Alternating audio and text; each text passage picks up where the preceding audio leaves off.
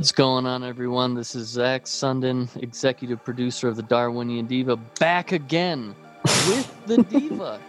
Hello. Talk about this week's episode where we have Amanda DeSantis coming on. We're really excited about that. But before we get to Amanda, we wanted to go over sort of a preface about what this episode is going to be all about and a little bit of an update for you all about what we've been doing, what's been going on, a little bit of our lives in the COVID pandemic, some things like that. And so here is the Diva. Hello again. Yeah, so this is quite a different sort of setup than uh, the last few episodes. And like Zach mentioned, we want to just give you an update. And um, I am not um, I don't have access to all of the the technical things that Zach and Hamuda um, have, but uh, we wanted to share, you know, just how excited we are with the viewership and the continued following that we have. We are super excited about that. Um, I'm not sure if you have anything to share from your end, any details that might be Yeah. of interest So to, to a few people. I think for the few people who may care about that sort of stuff for our podcast growth is that we do keep growing. Each episode we have increased in our views throughout or listens throughout all of our platforms where for instance you can find us Spotify, YouTube, iTunes and uh, you can find us also through links from our Facebook page onto these things from Twitter. And so we've slowly but steadily gotten more and more viewership as we've been going along, more followers. And otherwise, for things with us, yeah, things are definitely different than they were a couple months ago, like they are for everyone else, where we're doing uh, most of our interviews, including this one right now, over Zoom. And we're just using our standard microphones and mixers like we do in our usual office studio in our own homes. Like I'm sitting just right now in my bedroom, hanging out, set up on a desk. The Diva's doing the same thing at home.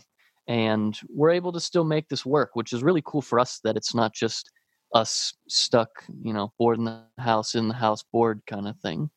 yeah, I don't think I'm ever bored in my house, even good. before this.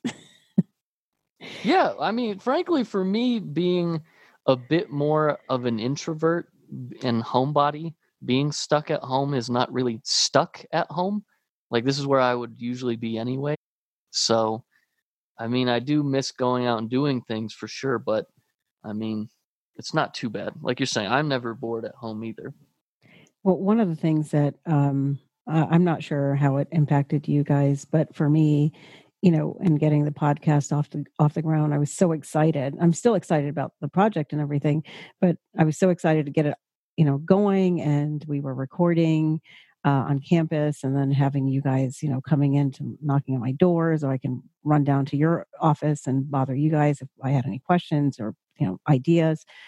Um, just for Mhm. like a blip in time, I was frantic you know after covid uh, came about because i was Right. thinking well how are we ever going to get this off the ground and how are we going to move forward and again you know i'm not complaining um, but it was a little terrifying because finally we'd gotten to this point and then you know covid hit Yeah, we and just yes yeah and we hadn't even the released the first completely. I know. And so I was thinking there's uh, it's just not going to happen. So I am very pleased and, you know, excited to be able to continue to do this um, you know, dig deep and follow through with these with you know things that we set out to do. So I mean things you know like you said we're having to do it through Zoom and Mhm. you know improvise quite a bit but um, at the same time you know the mission doesn't change and here we are.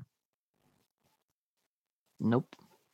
Yeah, it, it definitely doesn't. And I think this has been super fun to do, even where you can each. So, for the viewers, each week we still have a meeting together. We meet on Wednesdays, typically, sometime on a Wednesday or whenever if we're busy with other things. And it's like, hey, we can still get to hang out together, talk about what type of plan we have for the pod, either this week, following weeks, who we want to have on, all sorts of organizational stuff like that. And so it's really cool to keep some normalcy going, even Right. if it's not each other you know, banging on each other's door saying, "Hey, what's going on with this? Do you like this? Do you not like this?" We still are able to make things happen and get feedback from each other. And the other Right. thing that's been super cool, like you're saying, Viviana, is like, okay, we weren't sure if we were going to get this off the ground. Is we do really appreciate all of you guys' feedback that we've gotten from Facebook or from emails or however you've gotten a hold of us to say, hey, we really like this podcast. You know, I you know, we didn't think, you know, that you guys would be as smooth getting this off the ground. Whatever it is, we like the topic. We think this is really important. You know, we really appreciate you guys actually sending us this stuff. So it's not just us throwing a message in a bottle out to sea and it's like, oh, there it goes. And uh, it's gone and there's no response. No, you guys have been really cool making us feel like this is worthwhile in that we are doing something because on our end it is a little nerve wracking from time to time to be like okay we're putting ourselves out there we're trying something new we are you know showcasing some different things and doing something that none of us had done before and so it is really cool to actually get a response back so thank you So- all for that it's yeah really and cool. and please keep doing that sending emails and reaching out Yeah, and thinking on that with um, reaching out and all of that sort of stuff is uh, coming up pretty soon. We are going to do one of our mailbag episodes where I'm really wanting to tackle a few of evolutionary psychology's major misconceptions that people have with it. And so, if you could please send in questions about topics that you would like us to clarify for you, some whether these are misconceptions, definitions, uh, qualms, classic problems, new problems, and we will do our best to explain any and all of these things as many as we can really fit in, you know, an hour, an hour and a half. Yeah, and on that note, um, eh, you know, talking about people reaching out to us, we have our Amanda DeSantis is going to be on next, and uh, we were just super excited that she uh, reached out to us and um, was, you know, inspired uh, at one of the missions of our of the podcast which is you know to reinvigorate right the science community and um and we were very fortunate uh for her to reach out to us uh, Yeah, yep. she she came on. A, she reached out after which episode? uh, i'm not uh, i think it was actually the second episode and um Yeah, I yeah so too. I think yeah. And you know it it's just it's for that reason or that's one of the reasons why we are doing this podcast right? Um we sort of you know got a pat on our back with her um you know reaching out to us so that she could share her passion and her interest in um sharing how important you know science has been to her in her academic career. Yeah, I I thought like when you sent me the email saying, "Hey, this girl from Detroit Mercy has reached out saying that she listened to the podcast and thought it was really cool." I was like, "Whoa, that's that's really cool." For me as a graduate student, hearing that another graduate student has found us and was reaching out in just interest, like she was just like, "Oh, this is really cool. You know, I'm interested in this. I'd love to be a part of the community with this." I was pretty floored, frankly. I was so excited just being like, "Oh, wow, okay, so maybe it is just this one person, but you know, at least even if it's just one, it's only one for now." That's what I kept telling myself is this is one person for now and we can only keep growing from that one person. Well, I think the, you know, I think one of the bigger messages that I really appreciated with her was the, you know, the goal of outreach, right? And sharing Yeah. with the community, like I said, her passion for science, and then more, you know, specifically how evolutionary psychology has impacted her her her journey.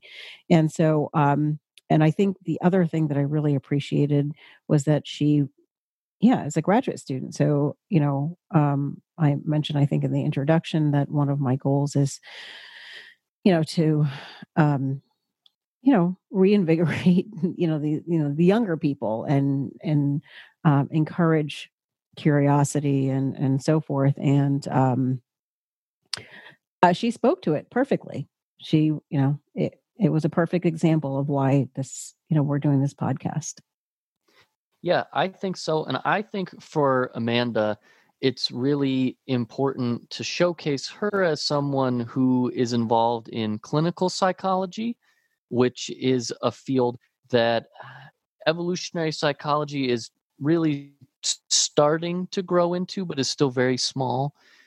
And I think it, it's really cool to see the kind of the outreach of it, like roots coming out of the tree slowly right. going through the soil. And it's like, oh, it's found a new spot and it's coming up with a new shoot coming out. And it's like, that's really cool. And so I thought that was really interesting with her talking about that. And you all will hear in the interview, she brings up uh, Dr. Randy Nesse, who is uh, someone who teaches and is involved with Darwinian medicine, which is the application of Darwin's theory of natural selection on the study of medicine. This isn't some wacky specialized type of medicine per se, it's just applying what we know about evolution onto what we've already known about medicine and how can we apply these theories into areas such as psychiatry or other forms of medicine.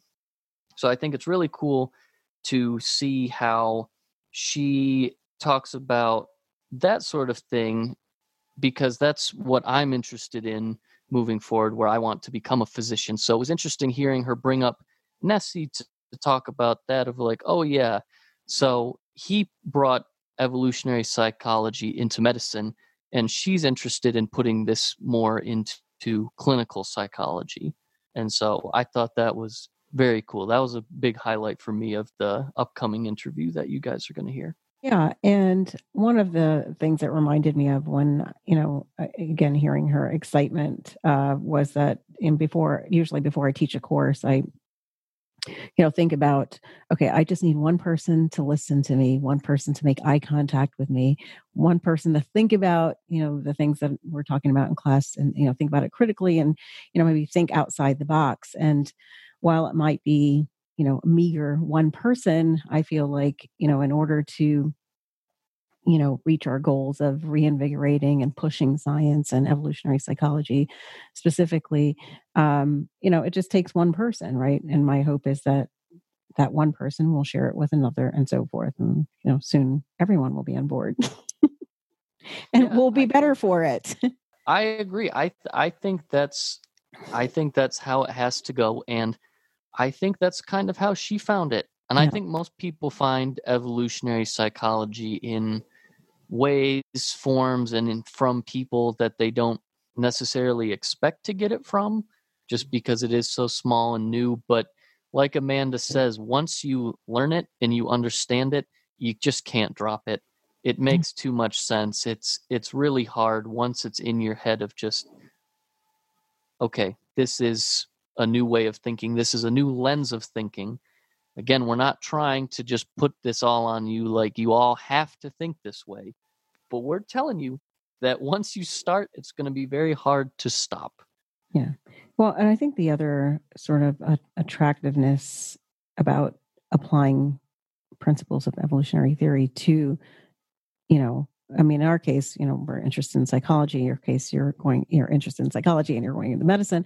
But it's it's wide use you know its utility is very um you know um i mean you can use it in any area right so in economics and uh, business yeah and so um and i think that's part of the attractiveness and why once you are exposed to it and you know you understand understand it you can apply it to i mean just everything. And i don't know for me it's oh, sort of um oh yeah.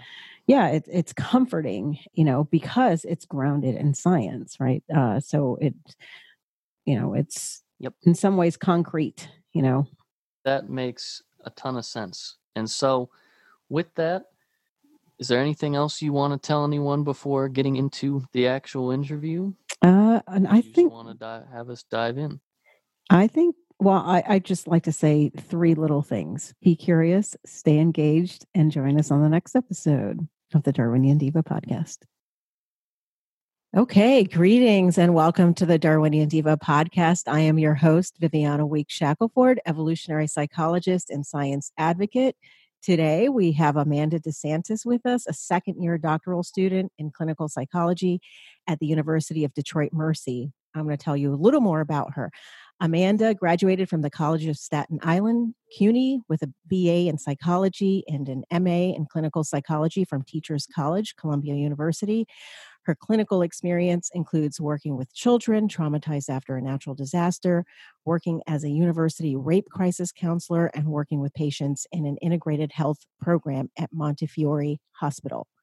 Currently, Amanda works with individual patients and couples at the University of Detroit Mercy Psychology Clinic, where she also conducts psychological evaluations. In terms of research, Amanda is currently working on several projects her main areas of focus include sexual violence, trauma, evolutionary psychology, masculinity, jealousy, and anger. Amanda, thank you so much for being here today. We are so excited to have you on our podcast. Yeah, thank you for having me. I'm excited to be here.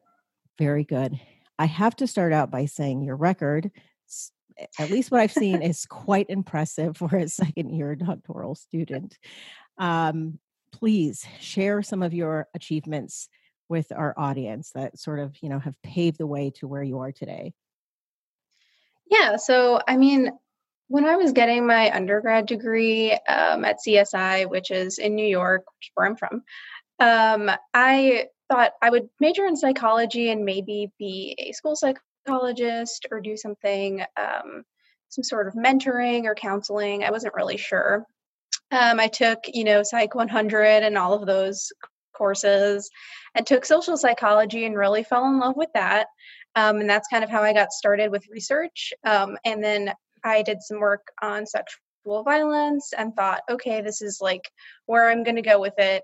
Um, and then I took an evolutionary psychology course in my senior year, and that completely ruined my plans um, because I completely fell in love with that. Um, and also, just like through interning, I realized I really wanted to do clinical work. Okay.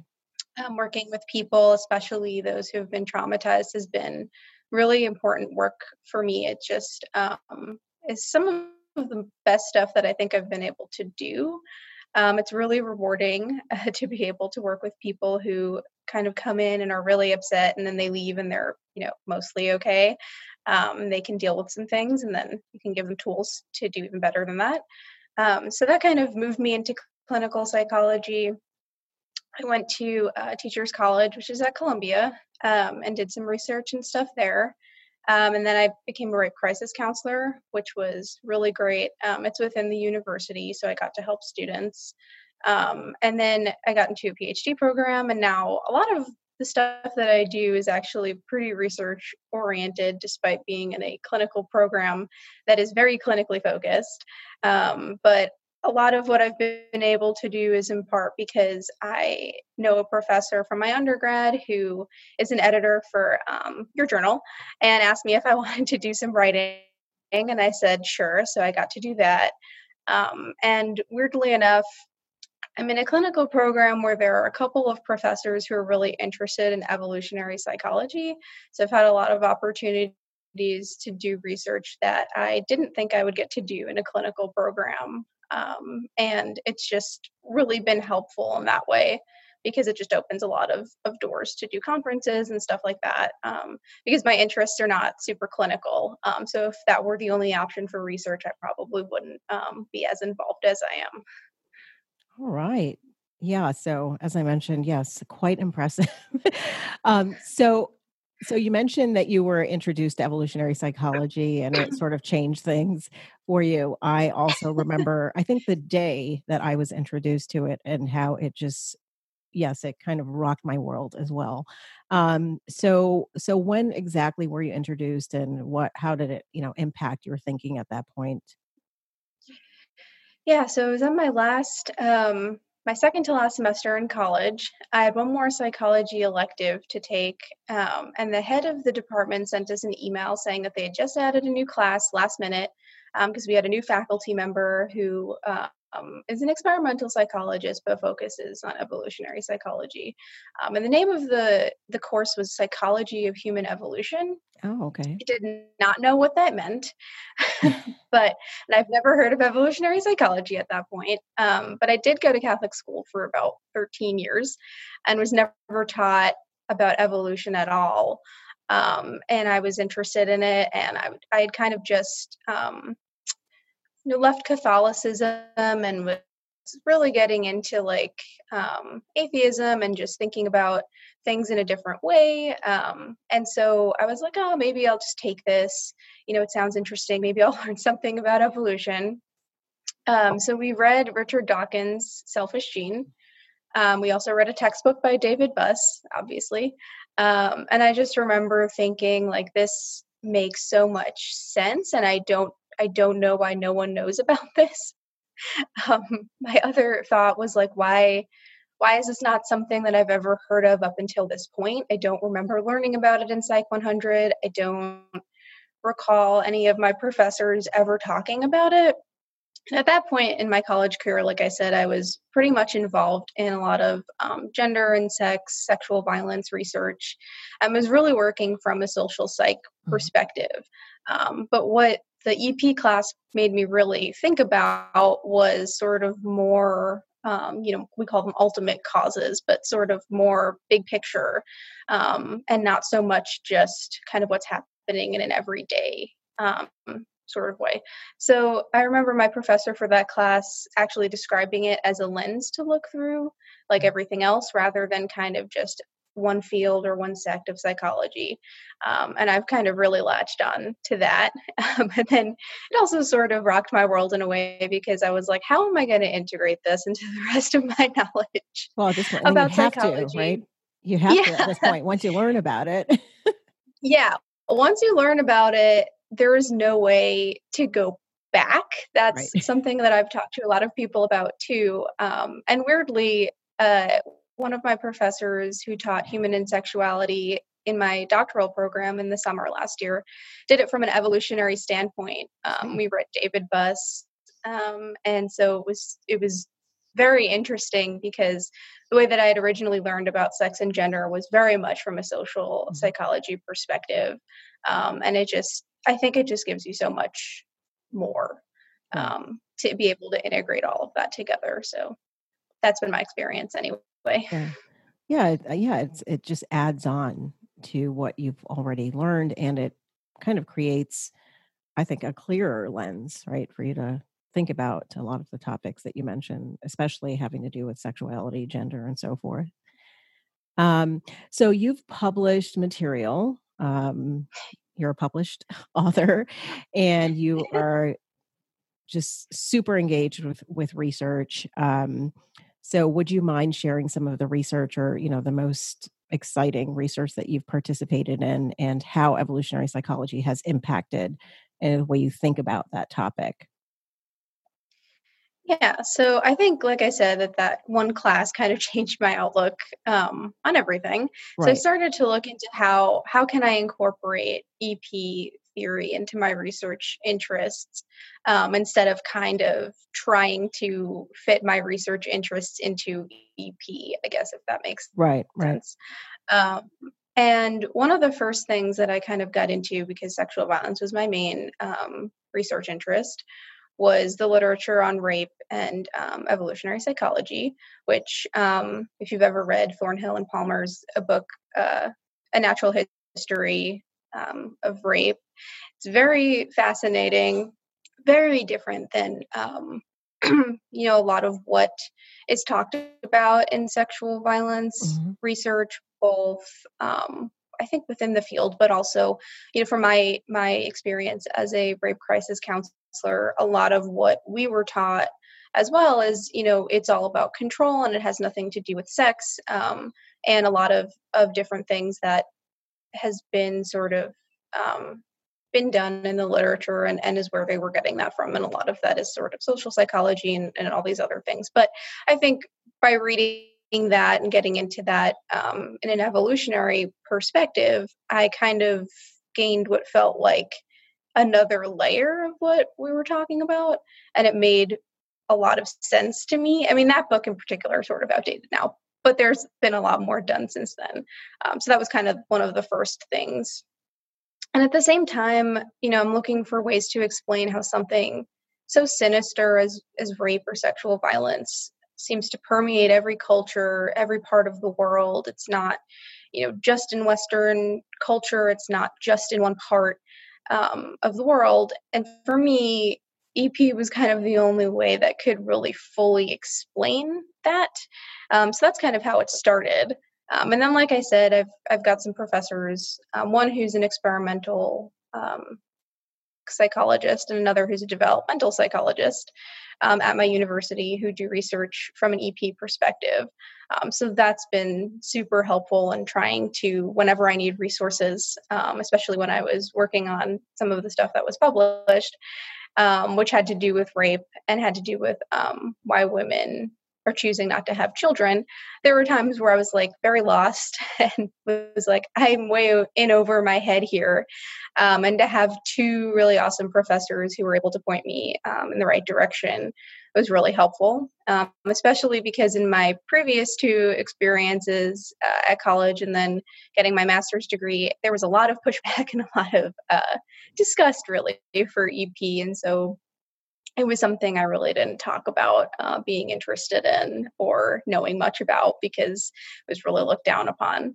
Uh, so it's it's been really awesome to be in a place where um, it's accepted, but also is something that's kind of in a way taken for granted. Like, yeah, this of course this approach makes sense and we should use it, um, which is very opposite from what I'm used to. But I think the best example of um, sort of integrating EP into my research interests is just thinking about you know proximate versus ultimate causes just kind of what i was saying before because you know my research originally was very much focused on proximate causes things that just um, you know like rape for example um, and just people's not even personality traits so much but what they had learned through being socialized um, what they learned from their parents. And so now looking at more ultimate causes and you know what psychological mechanisms did we gain from our ancestors that you know go into how people view sex and go into that um, so it's been very interesting uh, and in fact all my projects so far uh, at school so like aside from things i've published theoretically take on an ep approach but also include another approach usually psychodynamic because that's the mm-hmm. theoretical nature of my program um, so it's been really interesting to mix those two um, in particular because psychodynamic or, or, psychoanalytic approaches think about unconscious drives or unconscious um, wishes. And in some ways that's very much fits into ep because it too is unconscious not something we're you know thinking about. Um, and so it's been interesting to kind of mix the two and see what we can get. So do you see um, so in terms of evolutionary psychology and you know applying you know the theoretical sort of approach to understanding things like rape um, and other uh, types of behaviors um, do you see uh, an evolutionary psychological perspective also influencing um, how you um, you know interact with victims of rape for example and so you know how you yeah. like you know approach a crisis situation? Yeah, I think I've actually had, probably with most of the survivors of sexual violence that I've spoken to um, through working as a rape crisis counselor, the idea of fight, flight, or freeze. Um, because many times women are really, um, and I'm saying women because I think you know the vast majority of um, survivors are women, um, and that's all that I you know personally have seen. But they are very down on themselves, disappointed or upset or angry that they didn't do anything, um, and that their response was to freeze. And so I've walked some of them through this idea that here are, you know, the responses that we have. and we don't get to really choose which ones we use in the moment, but they're all for survival purposes, and you did survive, and that's what's important. Um, and that's really calmed a lot of people down to recognize that there's not something intrinsically wrong with them, that it's, you know, one of different responses they could have used, but for whatever reason, that's the one that their, you know, brain was like, this is this is what we're gonna do today. Um, and it got them through it. And so it, it is really difficult, you know, to have that conversation with people. But from my experience, it's been really helpful um, for them to hear that and to know that it's not you know not only is it not their fault but it wasn't something that they you know could have controlled for or could have you know you could always say i'm going to fight if it happens to me you don't have any idea what you're going to do. Um, you don't have any control over that unfortunately so. Okay so uh, a little bit ago you mentioned that there was some pushback earlier on in your academic career uh, with evolutionary psychology not not surprising. Um, so what do you have any specific examples or do you recall any moments where you know it was very clear that um, it was not acceptable or at the moment? I think i have two so two examples stick out to me. The first was uh, my undergrad research advisor who is a social psychologist um, was completely shocked when I told him about taking my uh, EP class and really enjoying it. Um, he was like very much down on it, I think, mainly because he ran the sex and gender lab. Um, and his whole kind of um, idea was well, EP doesn't have an explanation for um, being gay or being transgender. Um, and that's something that I've heard from a lot of people um, because one of the biggest misconceptions is that, you know, people who, from who don't study EP, is that it's anti feminist um, that EP is saying women are weaker and need to, you know, submit to men. That anyone who's gay or identifies as transgender is deviant or unnatural. Um, and obviously, as you know, EP does not say any of those things. Um, it's not, you know, telling you how you need to live a life or or, or what's right or wrong. It's just kind of descriptive. Um, and yeah, so that that definitely was one thing that I was because at the time I was just excited and was like, wow, look at this new thing I learned. Um, And he was so against it that it was really shocking to me.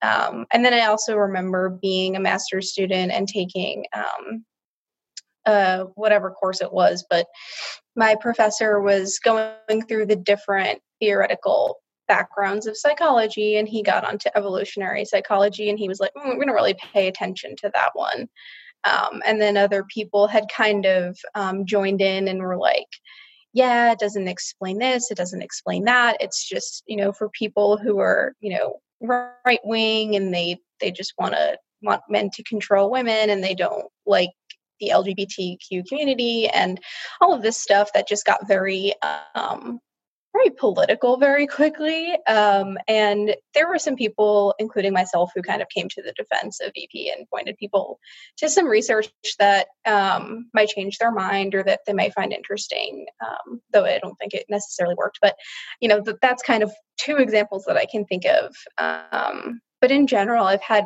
since I've been a doctoral student, I will say that I've had very good conversations with most people um, who've who've actually you know listened um, and been interested in it, and we've had um, even if they don't necessarily agree, but have had much more civil conversations about it, um, which is great. Um, so that's been really awesome.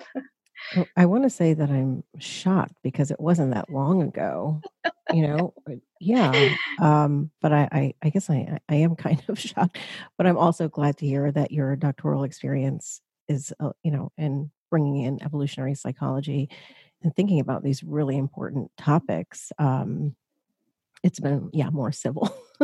I mean, you know, part of what we do as scientists, I mean, you know is have these kinds of conversations you, you know and sort of leave emotions outside for a minute while we talk through these things. So i'm glad to hear that.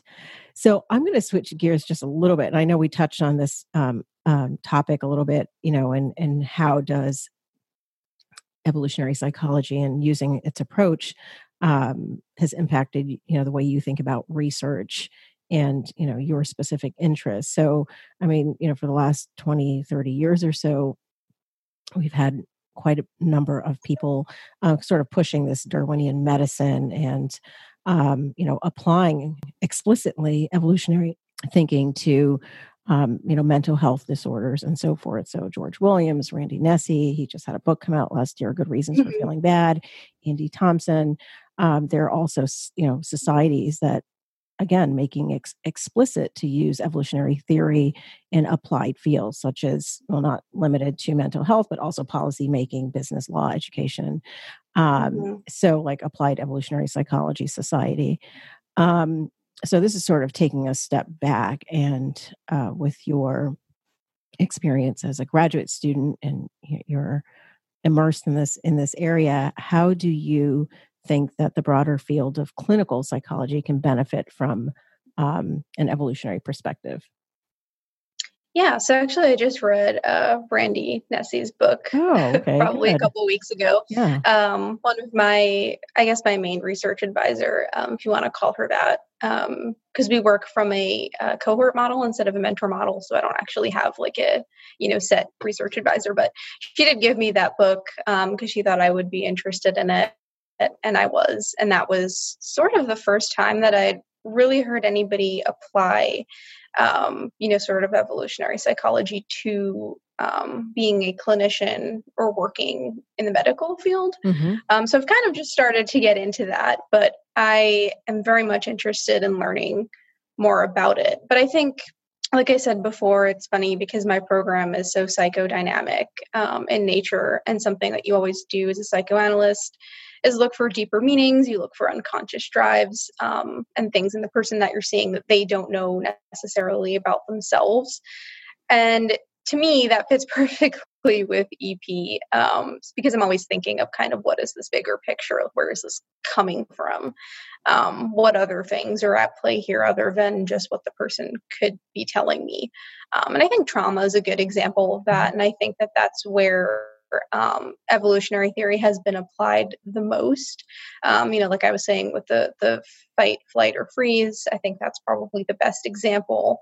Um, but also in terms of avoidance and what we know about PTSD, um, just you can see how beneficial it would be to avoid something or someone or some place you know, that's associated with a really negative event in our ancestral past because those people wouldn't have survived if they weren't continuously afraid of you know lions or whatever. Um, but now you see things like PTSD, which leads people to avoid, you know, places that they may need to go or people that they may need to see. Um, or something similar like, you know, they heard an explosion and that was really traumatic and now they can't hear fireworks or other loud noises and it really gets in the way of living um, a normal life and those reactions that people have are very physical they're very visceral i mean just listening to people tell you what their reactions to certain noises or sights or smells or whatever is um, it's almost like very scary and i for them it's incredibly terrifying because sometimes they don't really know where it's coming from. Right. um, i've heard people who um, have been raped say that their body will sometimes become really tense when they're trying to have consensual sex with a partner later on and they feel terrible about it and they feel like why is this why am i doing this? I know this person's not you know the person who hurt me. I know that this is a different person um, logically. And their body is responding in a way that they feel like they can't explain. Um, and then, but we have treatments that are targeted because of our understanding of evolution that are targeted to help these people with these exact things. Um, exposure therapy is a great example. Um, you know, mm-hmm. exposing someone to the places, the things, the sounds, whatever that cause them anxiety, so that over time they find those things less threatening. Um, so, in some ways, I think EP has already really benefited clinical psychology and our our understanding um, of treatments and what we need to be doing. But like I said, the book by Randy Nesse, that really was fantastic to read. Um, and I had no idea that any of that existed. And so I'm once again glad that I have so many professors who are interested um, in EP and can point me in directions like that. Um, so I can learn more and uh, you know be able to implement that myself. Because I think um, one of the things that I took away from that book in particular particular is being able to talk to and explain to patients what's going on that is so helpful. I think, you know, we call it like psychoeducation, right? Which like basically just means explaining to somebody kind of explaining anxiety to somebody. Like you, you know, run into this and you feel like that. Explaining anxiety to somebody. Like you, you know, run into this and you feel like that. You are depressed because this, this, and this. Um, and that is something psychoeducation that I'm particularly passionate about because I used to work with a population um, of very poor people in the Bronx um, who had, you know, comorbid medical conditions and um, depression and or anxiety. And a lot of the times they didn't know what was happening to them because they had physical symptoms that were really depression or anxiety, but they couldn't kind of connect it to their emotions. And so a lot of the work i had to do was explaining you know how emotions can affect the body and how the body can affect how you feel. Um, and it just it really changes that person's perspective and their understanding of themselves. Right. and that just gives them back the control that they feel like they lost. And sometimes that that in and of itself is a treatment just to be able to be like okay i understand what's happening and now i can work to to fix it. So. So certainly sounds like well at least from your perspective it has already impacted the field and there is i mean tons of room for growth and you know continuing to apply the the, the field um you know the, that line of thinking. Um that's awesome so um what kinds of things um, do you recommend for uh, sort of do's and don'ts, right, that you may have learned along the way?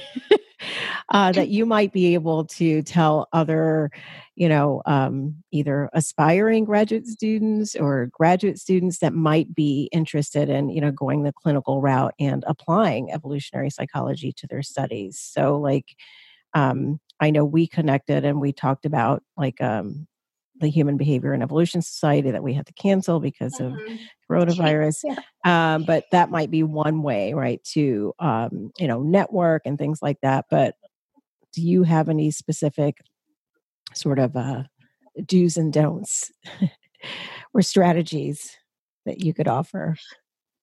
Well, I think definitely when it comes to wanting to apply EP to your clinical work, you're kind of, you are sort of narrowing yourself down to probably a handful of programs. Um, and so trying to think about how important it is for you to have um, you know ep be part of your not not really your clinical work so much but your research work because um, clinically different programs are going to have different um, theoretical backgrounds which they're pretty upfront about. Um, i kind of i don't even know how i found udm um, but i did i did know that before i came here i did know that um, there were two professors um, who were really interested in EP and that kind of was a big selling point for me um, along with the fact that we don't have a mentor model um, which means that i you know don't have to necessarily be stuck with one um, research advisor. And i can kind of go around and do do whatever um, different research that i want with different professors um, is sort of important to me too based on horror stories that i've heard. But anyway um, so i think you know trying to look at different programs and what what they're saying about their orientation and what their individual professors are saying about what they're interested in and what background they sort of work from. Um, and then I think too, it's sort of interesting the route that I took because I was very strong in my conviction I was going to go into social psychology until I was basically graduating.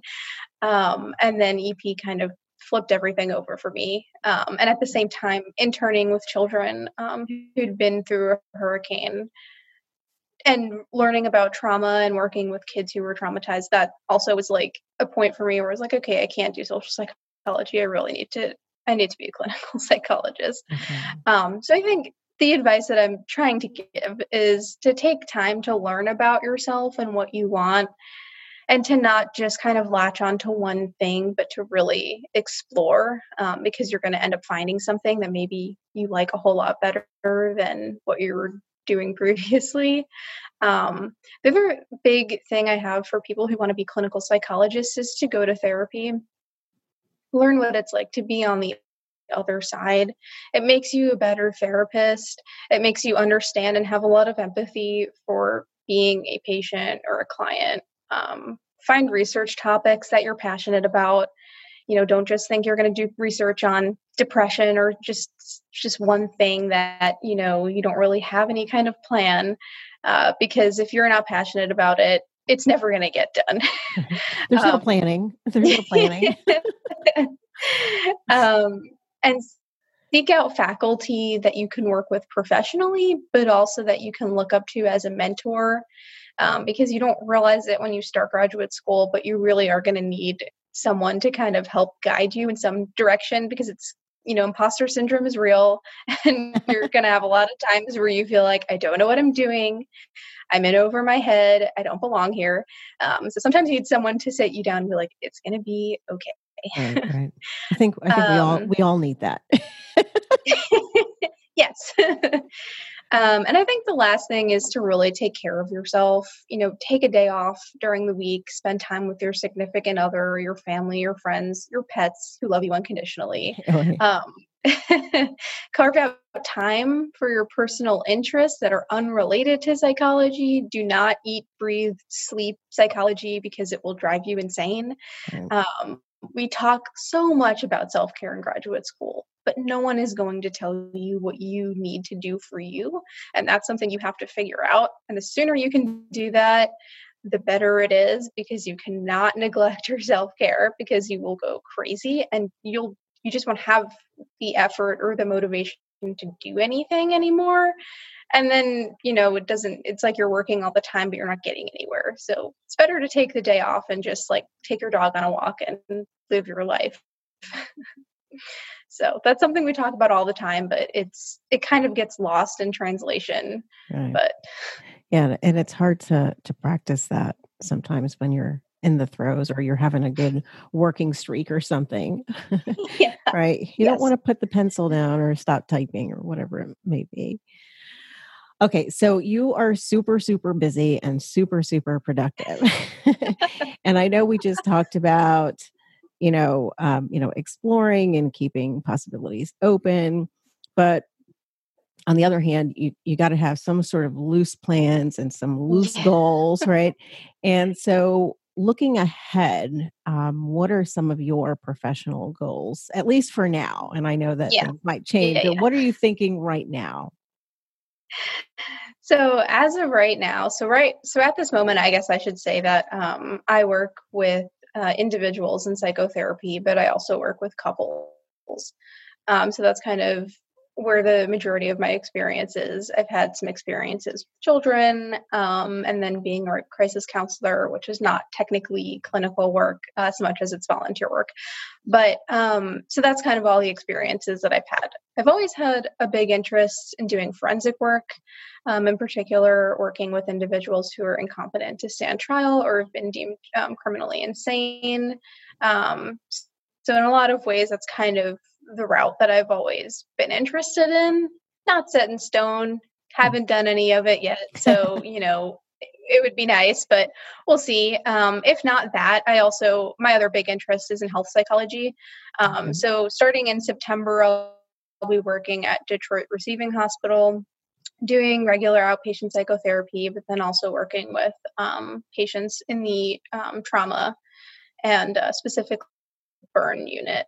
Um, so that kind of mixes a lot of my interests together because I do get to still do trauma work, even though it's um, you know different, obviously, than psychological trauma. But that kind of goes hand in hand with um, you know, physical types of trauma. Um, but basically, I see a big chunk of my time being devoted to clinical work, though I never intend to give up, you know, doing research. I doubt that I'll ever be a professor because I don't um, love teaching, but uh, so I'll either be doing research in my own time um, or for a hospital, you know, because that is also a possibility. Mm-hmm. Um, I know some of the practicum positions, which is sort of the step before internship um, for clinical students, does include some aspect of being able to do research because a lot of places do collect um, information about their patients and have them take different measures to see how they're doing um, you know because that's that's a good way a standardized way to to track changes um, and to make sure that the treatments we're implementing are actually um, benefiting people. So um, i'd be interested in doing that kind of work um, but for ep it's probably going to be a lot of me working on my own time which is essentially what i do now anyway. Um, and you know just just chipping away at kind of a lot of the sexual violence stuff um, because there's still so much that we don't know about it. Um, so, yeah, those are my loose my loose plans. well, they sound awesome. Well, Amanda, thank you so much for being on the Darwinian Diva podcast. I know that life is quite crazy right now for many people. so I really appreciate you coming on and sharing some of your experiences. Um, and um, I I don't know, I wholeheartedly feel like you've inspired someone today. So I think, you know, I kudos to you for persisting with applying evolutionary psychology to, you know, your thinking, whether you use it in, you know, clinical psychology or not, or in practice. Um, but it certainly sounds like it's, you know, been beneficial, uh, you know, to your thinking and uh, to the broader area. So, um, you know, again, congratulations on your persistence with that. And um, just thank you. Thank you for being here. Yeah, thank you so much for having me. It's been great. Okay, so if um, we have interested audience members who want to contact you or to, um, you know, reach out for some more inspiration or guidance from you, how should they um, contact you? So probably the best form of communication is going to be my email, um, which is D E S A N T A J at udmercy.edu. Um, if you want to post that anywhere, feel okay. free to do that because it's sort of a, a, weird, you know, email address. Uh, I do have a Twitter that I only use, um, you know, for EP stuff or I guess I should say more like science stuff. Okay. And it's just my first name, my last name, and then seven. Um, and then if anyone's interested in, you know, following my research and what's going on, I do have a ResearchGate, which again is just my name. Um, so you, you can find me on there. Okay. Well, thank you so much, Amanda. Thank you. A big thank you to you guys for listening today. Please continue to send in your questions and comments. We really like receiving them. And remember, be curious, stay engaged, and join us next time on the Darwinian Diva podcast.